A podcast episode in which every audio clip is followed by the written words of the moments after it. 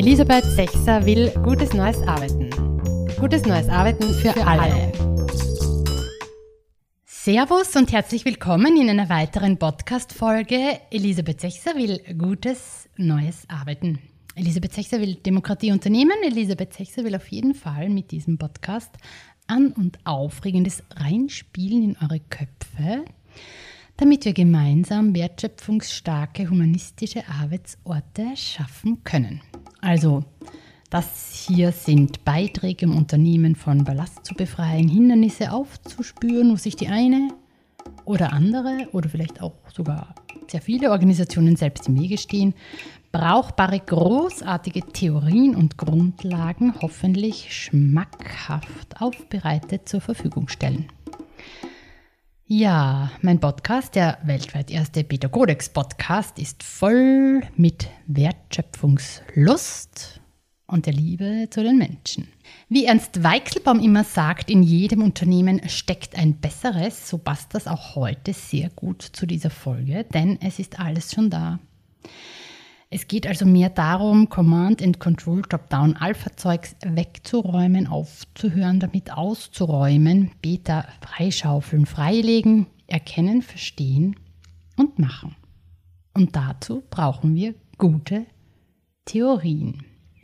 Heute geht es wieder um etwas Wunderschönes. Es geht um die großartige Organisationsphysik.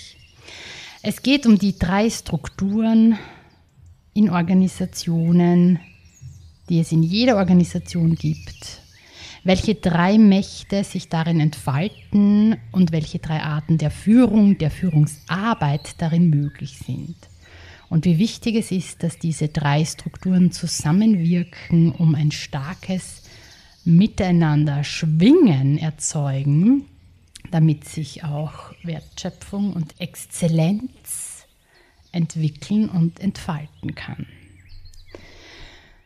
Meine Gäste heute, der bekannte Dreiklang, darf ich vorstellen. Die informelle Struktur, die Wertschöpfungsstruktur und die formelle Struktur.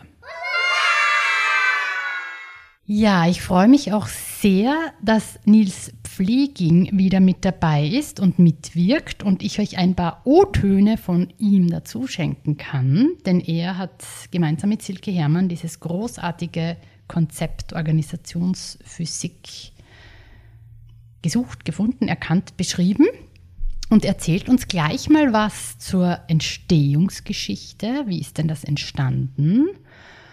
Und ja, welchen Überlegungen ist das vorangegangen? Wie ist es auch zu diesem Begriff Organisationsphysik gekommen?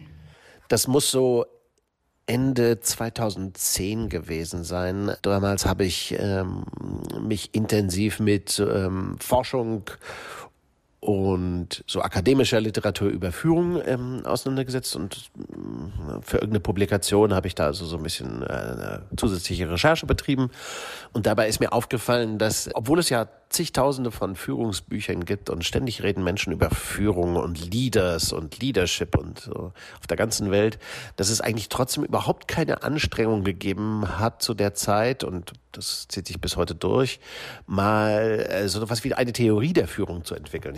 Und mit Silke habe ich sehr viel darüber diskutiert und wir fanden, da, da muss es irgendwas geben. Also äh, wer, wenn nicht wir, kann da einen Beitrag leisten. Ähm, es gab keine Anstrengung und es gab sogar immer wieder diese Hinweise darauf, ah, es wird niemals eine Führungstheorie geben, die, ähm, die, die was leisten kann. Und ähm, eines Tages, eben Ende 2010, bin ich da auf einen gestoßen eines äh, deutschen Autors, längst verstorben. Machtwechsel äh, in der Organisation heißt dieses Buch. Der hat gesagt, naja, irgendwie, oder er hatte so eine kleine Abbildung, eine ganz hässliche kleine Abbildung in seinem Buch Machtwechsel, in der er sozusagen drei kleine Skizzen hatte, dass es mehrere Strukturen in einer Organisation gäbe. Und das war der Anstoß eigentlich zu sagen, Moment mal, es gibt vielleicht gar nicht Führung, vielleicht ist Führung nicht eine einzige Sache, vielleicht sind es zwei oder drei oder vier Dinge, ja, vielleicht sind es drei Dinge, drei Strukturen, in denen Führung entsteht. Ganz natürlich. Vielleicht ist das gar nicht etwas, was gemacht werden muss von einzelnen Personen oder Helden. Vielleicht ist es etwas, was einfach entsteht im Kontext von organisationaler Arbeit. Damit war die Ausgangsidee äh, von Organisationsphysik eben. Es, es, muss mehrere Strukturen geben, in denen verschiedene Dinge getan werden und, und vor, vor sich gehen. Und der, der allererste, die allererste Sache, die klar war, war, okay, es gibt diese Organigrammwelt, die ist ja aber eigentlich sehr, deren Wirkung, Wirksamkeit ist sehr begrenzt.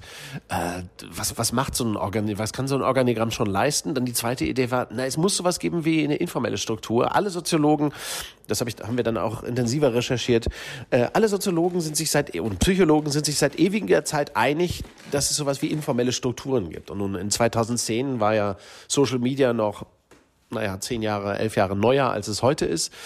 Und äh, es gab ja auch in der Zeit ganz viel äh, aktuelle Forschung über, über soziale ähm, Netzwerke, jetzt nicht in Organisationen, aber eben durch, durch, durch Social-Media-Plattformen, dass eigentlich Social Media erlaubt, informelle Strukturen, informelle Netzwerke abzubilden. Also da gab es ganz viel Forschung, ganz viel Publikationen dazu. Und äh, was uns dann mehr Arbeit gekostet hat, das war die über die Wertschöpfungsstruktur nachzudenken. Ja, was kann die? Wie ist die? Wir kannten äh, ja schon diese Unterscheidung zwischen Peripherie und Zentrum und äh, das Konzept der Dezentralisierung. Und wir haben dann eigentlich immer stärker versucht, ähm, auseinanderzuhalten, was leisten diese drei unterschiedlichen Strukturen, also formelle Struktur, informelle Struktur, Wertschöpfungsstruktur und wie interagieren die? Was macht es auch? Wenn äh, wir ein Organigramm verändern, also äh, rein an informeller Struktur schrauben, was hat das für Wirkung auf informelle Struktur und Wertschöpfungsstruktur? Also über diese Interaktionen haben wir vor allen Dingen nachgedacht, als wir Organisationsphysik konzipiert haben. Der Name äh, Organisationsphysik ist uns auch innerhalb von wenigen Tagen eingefallen. Wir haben ja so ein bisschen drüber nachgedacht, ja, wie, wie nennt man so ein Führungskonzept, eine Führungstheorie? Und wir fanden dann die Idee ganz attraktiv und spannend, eine Anleihe zu machen in den Naturwissenschaften und ähm, um darauf hinzuweisen mit unserem Be mit der Begrifflichkeit, die wir dann nehmen wollten. Organisationsphysik ist es letztendlich geworden, darauf hinzuweisen, dass es eben hier in dieser Theorie um Naturgesetze geht. Also nicht etwas, was freiwillig ist oder wo man darüber diskutieren kann, was man wählen kann, sondern jede Organisation naturgemäß, ganz einfach, weil sie existiert, hat diese drei Strukturen. Ob man das will oder nicht, ob man das weiß oder nicht, ob man das akzeptiert oder gut findet oder nicht, spielt keine Rolle. So wie physikalische Gesetze auch nicht davon abhängig sind, dass wir sie kennen oder irgendwie gut finden. Ja? Also Schwerkraft wirkt, egal was wir von ihr halten. Es gibt organisationsphysikalische Gegebenheiten, und in, diesen, in dieser organisationsphysikalischen Realität entstehen Phänomene wie Macht, Autoritätsentwicklung und Zuordnung und auch Projektion. In diesen organisationsphysikalischen Begebenheiten entstehen eben auch Phänomene, die man als Führung bezeichnen kann. Ja? Und Führung, kann, das kann man in der Organisationsphysik sehr gut sehen, ist eben nicht etwas, was einzelne Akteure machen oder ausüben, sondern etwas, was im Zwischenraum zwischen den Akteuren äh, in diesen drei Strukturen, formell, informell, Wertschöpfungsstruktur entsteht. Also in unterschiedlichen Konzepten Konstellationen entstehen, entstehen unterschiedliche Arten von Führung. Ja, das heißt, ich bringe das heute ein, weil es eine wirklich essentielle Grundlage ist, die eigene Organisation in diesen drei Strukturen zu erkennen. Wichtig ist eben, dass Menschen in Unternehmen sich immer in allen drei Strukturen bewegen, also gleichzeitig. Jeder ist in allen Strukturen verortet. Und damit kann man sich auch beschäftigen. Ähm, und sollte man sich beschäftigen als Einzelner, wie bin ich denn in den Strukturen verordnet und wo habe ich welche Macht und was heißt das für Führungsarbeit, also wie kann ich da Führungsarbeit mitgestalten. Aber gleichzeitig geht es eben darum auch, dass die Organisation als solches verstanden wird in den drei Strukturen. Ganz wichtig. Wie Nils Pfleging ja schon auch erwähnt hat, ähm, es gibt diese White Papers, diese ähm, White Paper Organisationsphysik 11, also das White Paper 11 das findet ihr auf unserer Seite, auf unserer Beta Codex Netzwerkseite, alles in den Shownotes natürlich ähm, dann verlinkt, wo eben diese ganze Forschungsarbeit, ähm, diese ganze Arbeit, die er kurz erwähnt hat, auch dann in einem Ergebnis, nämlich in einem wunderschönen White Paper mündet, wo Organisationsphysik auch beschrieben ist. Und ähm, ich werde sozusagen euch heute gemeinsam mit Nils Pfleging ähm, hier zu ein paar Sachen erzählen und näher bringen und werde dann auch gleichzeitig auch das großartige, also die großartige Arbeit von der Mary Follett einfließen lassen, weil auch sie schon vor 100 Jahren beschrieben hat, dass es eben in Organisationen drei Arten von Führung gibt. Ja, also sie sozusagen diese Grundlagen der Organisationsphysik, diese drei Strukturen, diese drei Mächte, diese drei Arten von Führung auch beschrieben hat und eben in dem White Paper 18 Nils Pflege und Silke Hermann auch die Arbeit von der Mary Follett mit der Organisationsphysik auch verbunden haben. Also ich kann euch beide White Papers ans Herz legen. Es ist großartig zu lesen, was hier schon vor über, also vor fast 100 Jahren Mary Follett erkannt hat. Nämlich eben, dass es die Führung der Persönlichkeit gibt, die Führung der Funktion, wie sie beschreibt. Das ist die Könnerschaft, also die Wertschöpfungsstruktur in der Wertschöpfungsstruktur, die Führungs, Führung der Funktion und die Führung der Position. Ja, dazu auch wieder ein paar Gedanken, ein paar Worte von Niels Pfleging. Eine der tollen, bemerkenswerten Einsichten von Mary Follett äh, ist ja gewesen, es gibt gar nicht eine Führung, es gibt Führungen. Äh, es gibt nicht einen Leadership, sondern Leaderships. Und das sind drei Leaderships, denen man eben auch äh, Namen geben kann, nämlich sowas wie Compliance. Es gibt sowas wie Compliance-Führung in der formellen Struktur. Es gibt informelle oder soziale Führung äh, in Organisationen, die entsteht in informeller Struktur. Und es gibt sowas wie Wertschöpfungsführung. Und das ist natürlich diejenige, die in Organisationen eigentlich das größte Gewicht haben sollte. Mary Follett hat ja immer darauf hingewiesen, weder Position noch Charisma sollten eigentlich ausschlaggebend sein für die Macht oder Autorität, die jemand genießt in Organisationen. Die wesentliche Macht und Autorität sollte aus der Arbeit heraus äh, kommen. Sie ist nicht von Arbeit trennbar, nicht von Wertschöpfungsstruktur trennbar. Und sie ist eigentlich das, was wir heute Reputation nennen. Es ist die Macht derjenigen mit Reputation, der, die Macht der Akteure in der Organisation, die über Könnerschaft verfügen. Wir gehen mal da ein bisschen ähm, durch diese drei Organisationsstrukturen, die es gibt und ihre Mächte.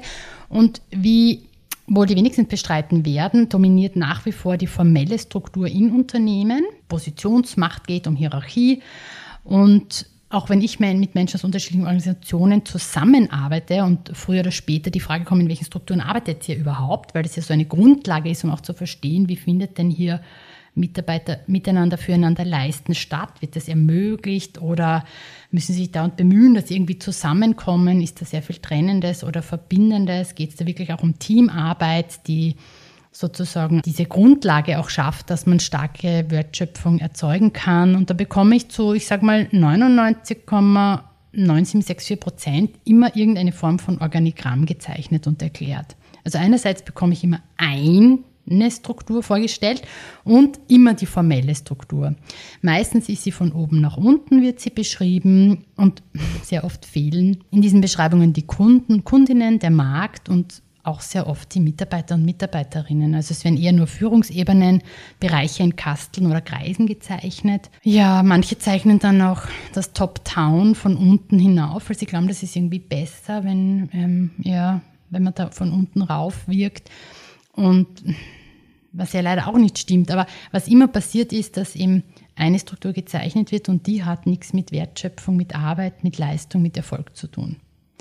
Dafür viel mit Hierarchie, mit Positionsmacht, mit diesem Ententscheidungs- und Letztverantwortungsgehabe und den Eskalationsstufen. Und genau das ist eben das Problem. Ganz wichtiger Satz, Hierarchie darf Arbeit nicht stören. Denn Arbeit findet nicht in dieser Struktur statt, nicht in der formellen Struktur statt. Und diese eindimensionale Bild von Organisationsstrukturen ist eine Vereinfachung und kann ihm auch nie diese Komplexität darstellen, um die es geht, in der wir uns befinden. Vielleicht hier ist mir auch noch eingefallen in der Vorbereitung, dass ja manche glauben, okay, dann machen wir halt weniger Hierarchien, also flache Hierarchien verbessern die Sache, ähm, aber das löst das Problem nicht, denn eben man muss sozusagen aus dieser formellen Struktur heraus, es muss diese formellen Struktur diese, diesen Platz geben, den sie hat und der auch total wichtig ist und in jeder Organisation vorhanden ist, aber eben die Wertschöpfung findet woanders statt. Arbeit, Leistung, Erfolg ist, wird woanders ermöglicht. Das heißt, es geht gar nicht darum, in der Logik rumzumalen oder Hierarchiestufen abzuflachen, weil das das Problem nicht löst. Obwohl ich natürlich sagen muss, elf Hierarchiestufen sind schrecklicher als drei, weil ich also vor kurzem mal elf hatte. Also eine Organisation, wo es elf gibt und das ist schon puh. Aber eben man muss zur Hierarchie auch ihren Platz geben und der ist ein anderer als Arbeit ermöglichen.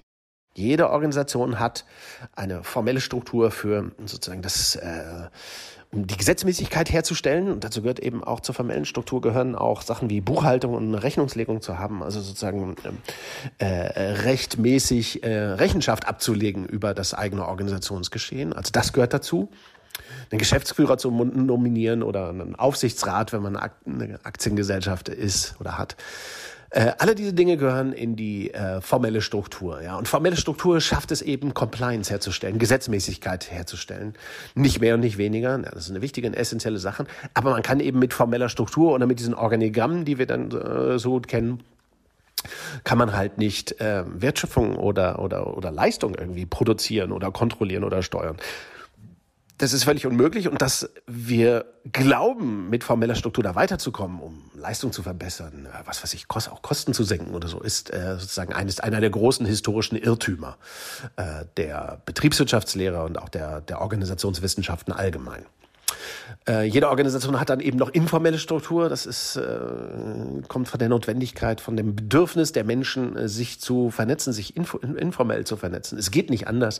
Äh, wir als Menschen, wenn wir Mitglieder einer Organisation sind, treten quasi einer informellen Struktur auch bei und vernetzen uns da mehr oder weniger stark äh, informell, also sozial mit anderen. Das ist das, also in jedem Meeting ist die informelle Struktur immer dabei. Und natürlich, wenn Flurfunk ist, ist eigentlich nur informelle Struktur da.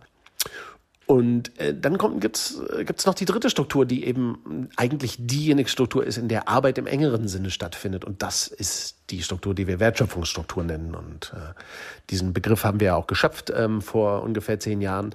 Äh, die Begriffe, die es gab, waren alle sehr unbefriedigend. Also da geht es nicht um Prozesse, aber es geht um den Fluss der Wertschöpfung von innen aus der Organisation heraus in den Markt hinein, zum Kunden hin, äh, vor allen Dingen vorrangig, aber nicht nur zum Kunden hin, auch zu, zur Gesellschaft hin, äh, auch zum äh, Kapitalgebern hin. Denn Organisationen schöpfen Wert ja nicht nur für externe Kunden, sondern eben auch für Gesellschaft. Man kann sagen, äh, Organisationsphysik äh, zeigt auch wunderbar auf, dass jede Organisation eine soziale Veranstaltung ist. Sie schafft eben Wert für ähm, äh, Kunden, also für, für die eigenen Mitarbeitenden schon, ja, dadurch, dass sie auch Gehälter Gehälter gezahlt werden und so weiter, aber eben auch für Kunden, die Gesellschaft und äh, Eigentümer. Und eine Organisation kann gar nicht anders als so eine soziale Veranstaltung zu sein. Und das ist eine der wunderschönen Einsichten, die wir aus Organisationsphysik auch gewinnen können. Ich habe noch zu jeder Struktur ein paar Gedanken vorbereitet. Gehen wir mal in die einzelnen Strukturen rein und schauen wir auch, was hat denn Mary Bucker Follett dann dazu gesagt. Attention die informelle Struktur, die Erzeugung des Sozialen, die Entfaltung von Einfluss von Beziehungsmacht. Ja, stellt euch mal euch kurz in eurem Unternehmen vor und denkt oder fühlt mal, mit wem ihr gut oder weniger gute Beziehungen habt, wer euch näher ist, wer euch fremd ist, auf was ihr Einfluss habt, wer bei euch auf was Einfluss hat, Ansehen hat, Anstand hat. Die informelle Struktur ist ein natürliches Ergebnis sozialer Interaktion. Sie wird auch so schön als Klebstoff zwischen Menschen in jeder Gruppe verstanden. Also sie beeinflusst in vielerlei Hinsicht den Grad des Wohlbefindens und die Effektivität von Organisation und dem Individuum und kann eben sowohl Boden für Mobbing, Diskriminierung für Ausschluss sein oder eben auch für Wohlbefinden, für Zusammengehörigkeit, für eben dieses äh, Zusammenwirken wollen zwischen den Menschen. Die informelle Struktur finde ich als Bild auch noch so, sie, sie wird ähm, so als Wolke miteinander verbundener Individuen verstanden. Das heißt, sie ist so flüchtig. Also man kann jetzt nicht sagen, die ist so. Man kann die jetzt sozusagen mal für sich erfassen, aufschreiben, zeichnen, mit anderen vielleicht auch austauschen, wenn man möchte. Aber es geht mehr darum, dass es so ein, ein, ein, ein Netzwerk ist, ein soziales Netzwerk, das sich eben verbindet und auch sehr schnell auch ähm, ändern kann. Und sie ist eben eine, ist vernetzt und in ihr entfaltet sich die soziale und Beziehungsmacht und Einfluss. Mary Follett beschreibt diese Struktur als Führung der Persönlichkeit ähm, und äh, sagt ihm auch, dass, also vor eben fast 100 Jahren, dass auch die besten geführten Betriebe müssen ihm die Führung der Funktion, also diese Könnerschaft, der tendenziell mehr Gewicht geben als der Führung der bloßen Position, was die Hierarchie wäre, und der bloßen Persönlichkeit, was eben dieses, diese informelle Macht, diese Beziehungsmacht, der Einfluss wäre. Ja, alle drei sind wichtig, aber eben die Könnerschaft hat auf jeden Fall am meisten Gewicht und die anderen beiden sollten unterstützen, dass sich die Könnerschaft entfalten kann. Nun kommen wir zur zweiten Struktur. Ohne diese gäbe es Organisationen nicht. Das heißt, die, sie ist eigentlich die Existenzstruktur von Unternehmen und Attention, Attention. Die Wertschöpfungsstruktur, die Erzeugung von Wertschöpfung, Leistung, Erfolg, die Entfaltung von Reputationsmacht, Könnerschaft. Ja, durch diese bzw. nur in dieser Struktur können Leistung und Markterfolg erzielt werden. Das findet also ausschließlich in der Wertschöpfungsstruktur findet Arbeit statt, wird sozusagen der Daseinszweck des Unternehmens erfüllt. Und durch die Wertschöpfungsstruktur fließt der Wert von innen nach außen, vom Zentrum zur Peripherie, zum externen Markt. Also immer wirklich so von innen nach außen, von, innen nach, nach außen.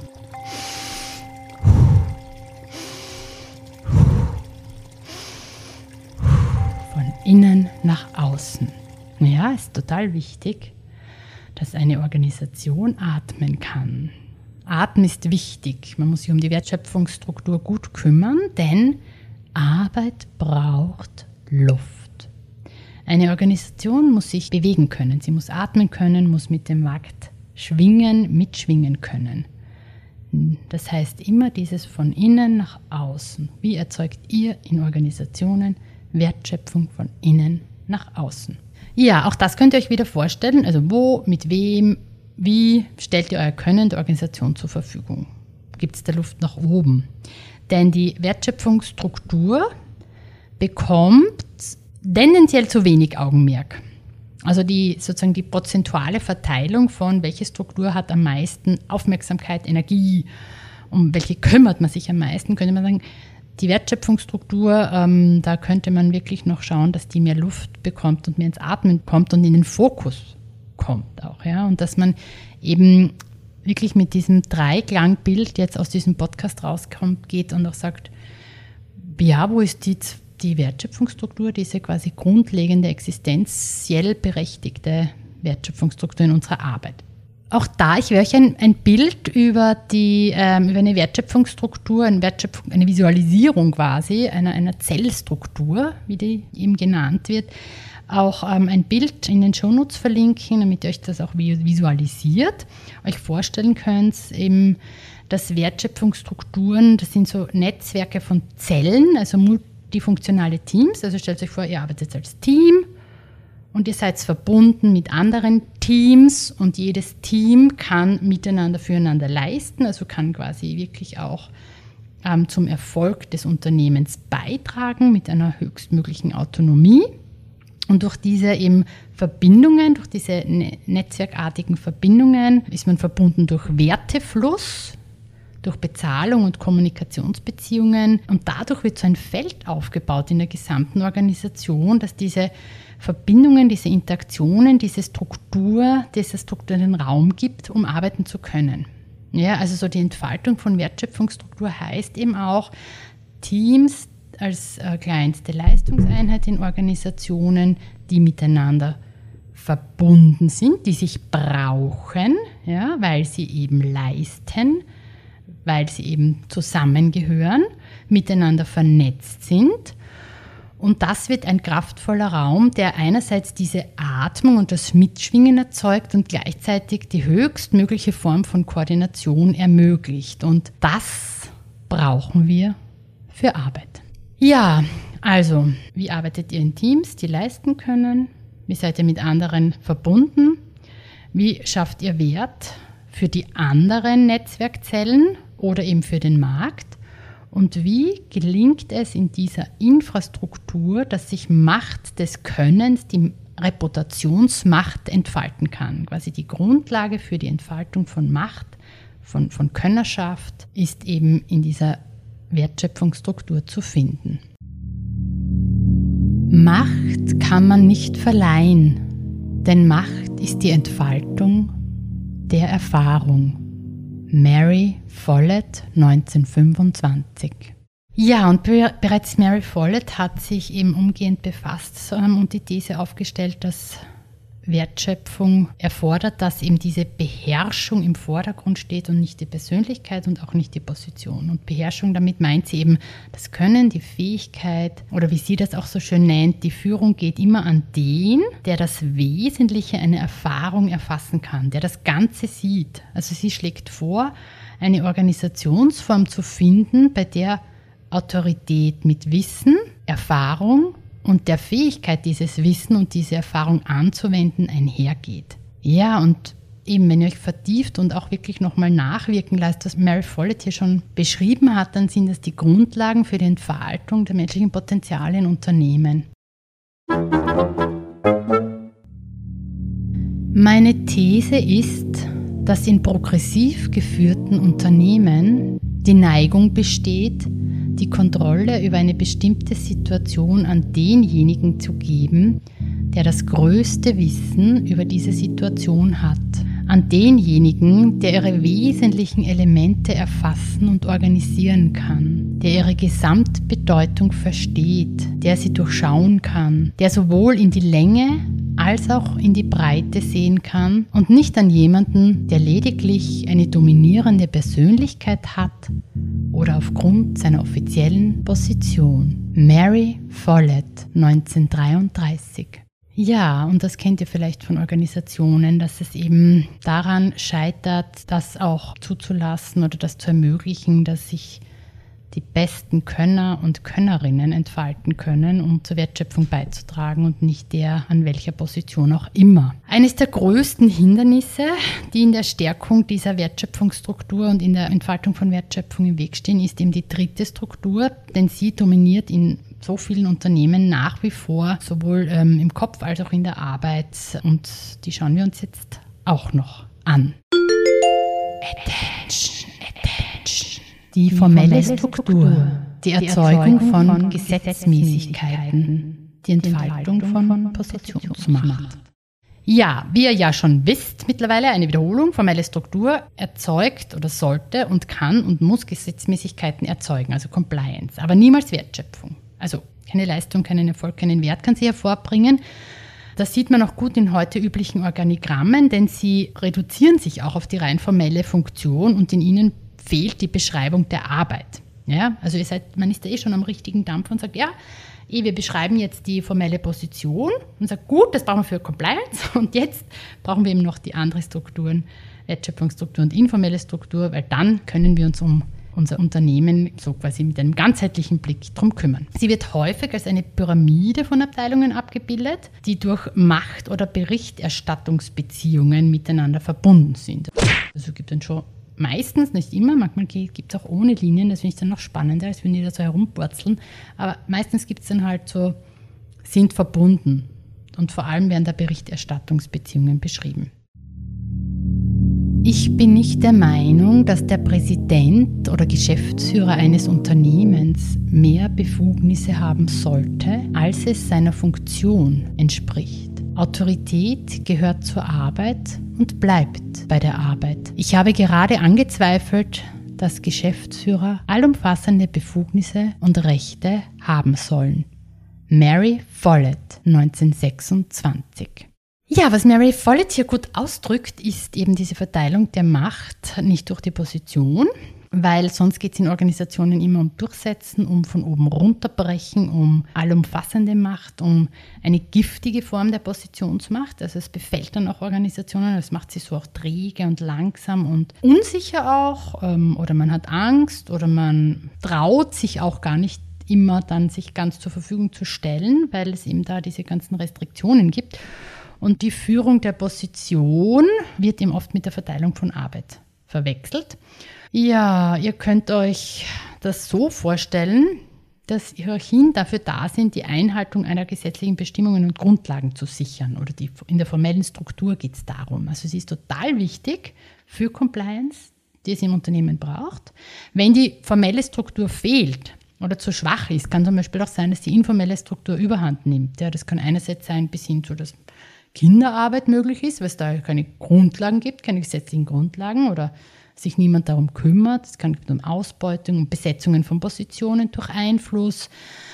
ja, es, äh, Diskriminierungen aller Art oder Bevormundungen oder Vergabeprozessen und nicht die Einhaltung von Richtlinien, also für ethisch-rechtliches Handeln sichert sie auch ab. Ja oder schafft die Grundlagen eben. Und die formelle Struktur sichert eben den Raum, damit sich Arbeit in der Wertschöpfungsstruktur entfalten kann. Und dass das Soziale in der informellen Struktur die Wertschöpfung stärkend beeinflusst.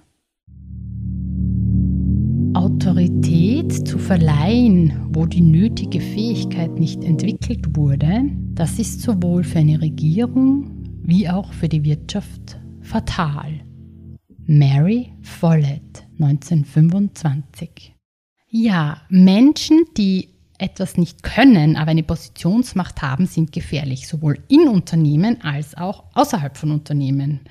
Und ähm, diese formelle Struktur, dieses Konzept der Positionsmacht und Hierarchie, ist weder vernetzt noch komplex. Es ist notwendig, aber eben, wie gesagt, es geht darum, die Grundlagen zu schaffen für Wertschöpfung und nicht, dass dieses Top-Down, Bottom-up, Command and Control, das darin oft beschrieben wird, eben so reinfunkt und eigentlich dieses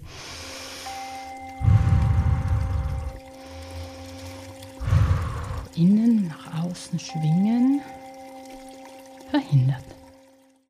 Was mir da auch noch einfällt, ist, oder es ist sozusagen eine Empfehlung auch, die Wertschöpfungsstruktur in den Fokus zu stellen und der die volle Aufmerksamkeit zu geben. Wie kann, wie kann es gelingen, hier eine gute Wertschöpfungsstruktur oder welche haben wir und wie können wir diese stärken und dann äh, der meisten Energie und Aufmerksamkeit auch zu geben, dieses Arbeiten am System in dieser Wertschöpfungsstruktur um da anzuschauen, wie kann die formelle und informelle Struktur diese Wertschöpfungsstruktur positiv beeinflussen, weil eben wenn zu viel Aufmerksamkeit und Energie in die formelle Struktur und ähm, in das Planen, in das Managen, in das Verwalten, in das Entscheidereiding, in das äh, Steuer, Steuern diesen Illusion des Steuerns von oben nach unten, je mehr man in dieser Logik auch Arbeit versucht zu beschreiben, was einfach nicht geht, dann ähm, desto mehr Energie wird auch in der informellen Struktur gebraucht, um das zu verarbeiten. Also weil man belästigt ja dann auch Menschen in der Arbeit. Das kennen Sie vielleicht oft, dass sie sagen, jetzt kommt das schon wieder und jetzt kommt das schon wieder, jetzt kommen irgendwelche Richtlinien für, die, für das Gestalten von Arbeit. Ja, und sagt, was macht es ja nicht leichter, macht es nicht einfacher, macht es mühsamer diese ganzen Kontrollinstrumente in Bezug zur Arbeit, äh, die einfach da nicht einzahlen, sondern eher belästigen. Und dann muss man das in der informellen Struktur auch quasi, sind dann so diese psychohygienischen Felder, die dann in den informellen Strukturen entstehen, ähm, um das auch zu verarbeiten. Und das ist natürlich, lenkt halt total von Arbeit ab. Ja? Also too much is too much. Ja? Also zu viel Aufmerksamkeit in der formellen Struktur hat weniger Aufmerksamkeit in der Wertschöpfungsstruktur und eine nicht positiv beeinflussende Aufmerksamkeit in der informellen Struktur eben. Es geht auch darum, vielleicht auch so eine Erleichterung. Es geht gar nicht darum, dass man jetzt noch mehr tun muss in Organisationen, sondern muss aufhören mit Sachen, den Blick abwenden. Es geht mehr so um eine Aufmerksamkeitsverschiebung, um einen anderen Fokus zu finden, um auch sich mal bewusst zu sein. Schauen wir uns die Wertschöpfungsstruktur an und dann, wie die formelle Struktur unterstützen kann. Ja, es ist mehr so eine erkenntnisreiche Bewusstseinsarbeit für die Arbeit, für die Wertschöpfung und, und kein Mehr, ja, sondern vor allem ein Aufhören mit. Anstelle von endgültiger Entscheidungsmacht, oberster Kontrolle, höchster Autorität könnten wir vielleicht an kumulative Kontrolle, kumulative Verantwortung denken. Eine Organisation sollte so beschaffen sein, dass sie eine kontinuierliche Koordination der Erfahrungen der Menschen ermöglicht oder bewirkt. Es geht in Organisationen nicht um Aufteilung der Macht, sondern es ist die Arbeit der Organisation, die Macht erzeugt. Macht entsteht durch Beziehungsnetze, nicht durch Einzelpersonen. Mary Follett, 1926. Ja, eine wunderschöne Einladung von Mary Follett zum Miteinander füreinander leisten. Und wie ihr ja wisst, es geht nicht im System an den Menschen zu arbeiten, sondern mit den Menschen am System. Ja, und weil es gerade so passt, hier ein Zitat von Mary Follett zu selbstorganisierten Arbeiten in Dezentralität, auch wenn sie es damals noch nicht so beschrieben hat. Große Organisation ist eine Ansammlung lokaler Gemeinschaften. Individuelles und institutionelles Wachstum werden maximiert, wenn diese lokalen Gemeinschaften sich so weit wie möglich selbst verwalten. Mary Follett 1924 nicht vergessen, formelle und informelle Strukturen können Befähiger von Wertschöpfung und Schmiermittel für Arbeit sein und Organisationen lassen sich nur in drei, diesen drei Strukturen wirksam denken. Deswegen ist eben diese Arbeit von Silke Hermann und Nils Pfleging so großartig und das Konzept der Organisationsphysik, weil es eine Grundlage ist, ja, eine, eine Führungstheorie ist, die uns alle weiterbringt und die uns auch dieses, dieses Bild gibt, das wir brauchen, wenn wir auf Organisationen oder in Organisationen hineinschauen. Und ich glaube, es ist maßgeblich, dass wir uns alle mit diesem Konzept grundlegend befassen. Das kennt ihr vielleicht vielleicht auch alles, also über Führungstheorien und Führungskräfte und Leadership-Programme und was Führungskräfte alles machen müssen und äh, wie man Führung in Agile und New Work und bla bla bla macht. Hier fehlt erst immer dieses Bewusstsein auch, dass es eben drei Arten von Strukturen, drei Arten von Macht, drei Arten von Führung gibt und dass es darum geht, die, das Miteinander füreinander leisten in den Vordergrund zu stellen, dass das die Führung ist und die Führungsarbeit ist, um die es geht und dass das nichts mit Menschen, mit Einzelpersonen zu tun hat, sondern eben Strukturen und Räume zu schaffen, wo sich eben diese Führungsarbeit entfalten kann und somit auch die Menschen im Miteinander. Wenn ich die kollektive Verantwortung betone, denken die Leute manchmal, dass ich nicht an die Dezentralisierung glaube. Aber ich kenne niemanden, der mehr an Dezentralisierung glaubt als ich. Ich glaube allerdings, dass kollektive Verantwortung und dezentrale Verantwortung Hand in Hand gehen müssen. Mehr noch, ich denke, sie sind Teile derselben Sache. Mary Follett, 1925. Dazu nun auch von Nils etwas zu den Quellen und Ursprüngen vom Konzept Organisationsphysik und natürlich auch zur Arbeit von Mary Follett. Das Konzept der Organisationsphysik hat auch unsere eigene Arbeit natürlich beeinflusst. Also je mehr man sich einer Theorie bewusst ist, desto mehr öffnet sie ja auch die Augen für das, was wirklich in der Welt passiert. Und äh, wir haben ja immer wieder dann Hinweise in der Literatur, in der Praxis gefunden auf, auf Phänomene, die mit Organisationsphysik zu tun haben. Aber wir sind auch eben gestoßen auf äh, Ursprünge von Organisationsphysik.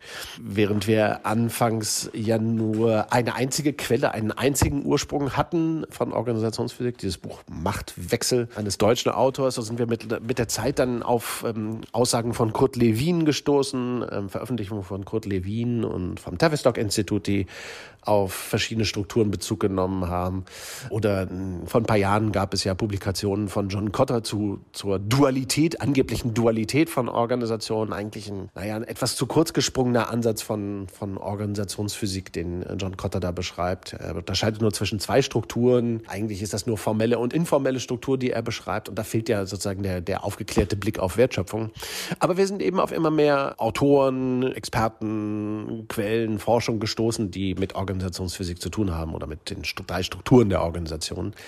Und irgendwann sind wir dann eben auf die Arbeit von Mary Parker Follett auch gestoßen und dann eben darauf, dass Mary Follett sogar explizit von den drei Strukturen einer Organisation gesprochen hat. Und das ist doch sehr faszinierend äh, gewesen für uns, ja, dass wir eigentlich nur etwas wiederentdeckt haben, was Mary Follett ja gut, mit anderen Worten, auf ihre eigene Art und Weise, aber schon recht sehr gut beschrieben hatte. Ja. Also ähm, bei Mary Foddet lässt, lässt sich ja ganz, ganz viel, ganz viele Elemente von Organisationsphysik finden. Nicht die Visualisierung, die wir gemacht haben. Oder Mary Follett kannte äh, auch die Unterscheidung zwischen Peripherie und Zentrum noch nicht, die ja ganz wichtig ist, um Wertschöpfungsstruktur dann vollends zu verstehen.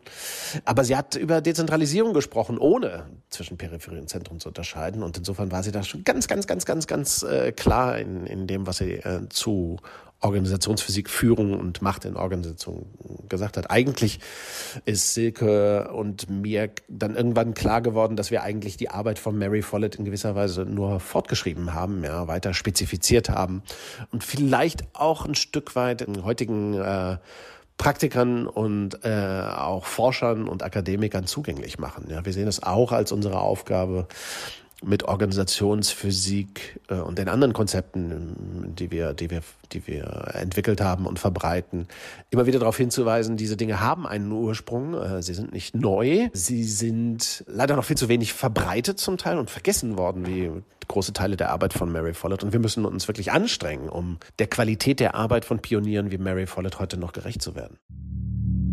Autorität kann verliehen werden, Macht nicht. Macht ist nichts Vorhandenes, das jemandem ausgehändigt oder entrissen werden kann. Es geht nicht um die Aufteilung von Macht, sondern um die Beschaffenheit der Organisation, die Macht erzeugt. Mary Follett, 1925. Ja, auch hier wieder eine wunderschöne Spur für das zeitgemäße Gestalten von, Organisations, von Organisationen, von Unternehmertum und von dieser geteilten Verantwortung, um die es geht. Das waren Grundlagen für machtvolle Organisationen, für das gemeinsame Erzeugen unternehmerischer Exzellenz, für das Räume gestalten, in denen sich menschliche Potenziale entfalten können. Organisationsphysik, welch voller Begriff.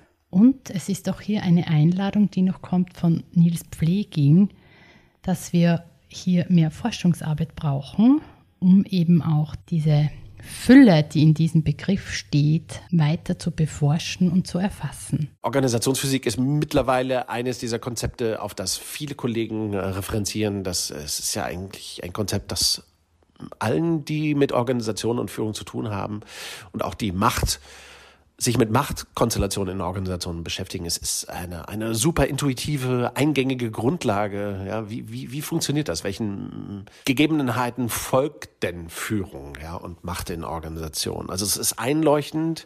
Es macht allerdings auch sehr gut deutlich, was hat man eigentlich für Einflussnahmen, um, um Konstellationen, Führung, Macht zu verändern in Organisationen oder Bedingungen zu schaffen, damit Führung sich anders ausprägt.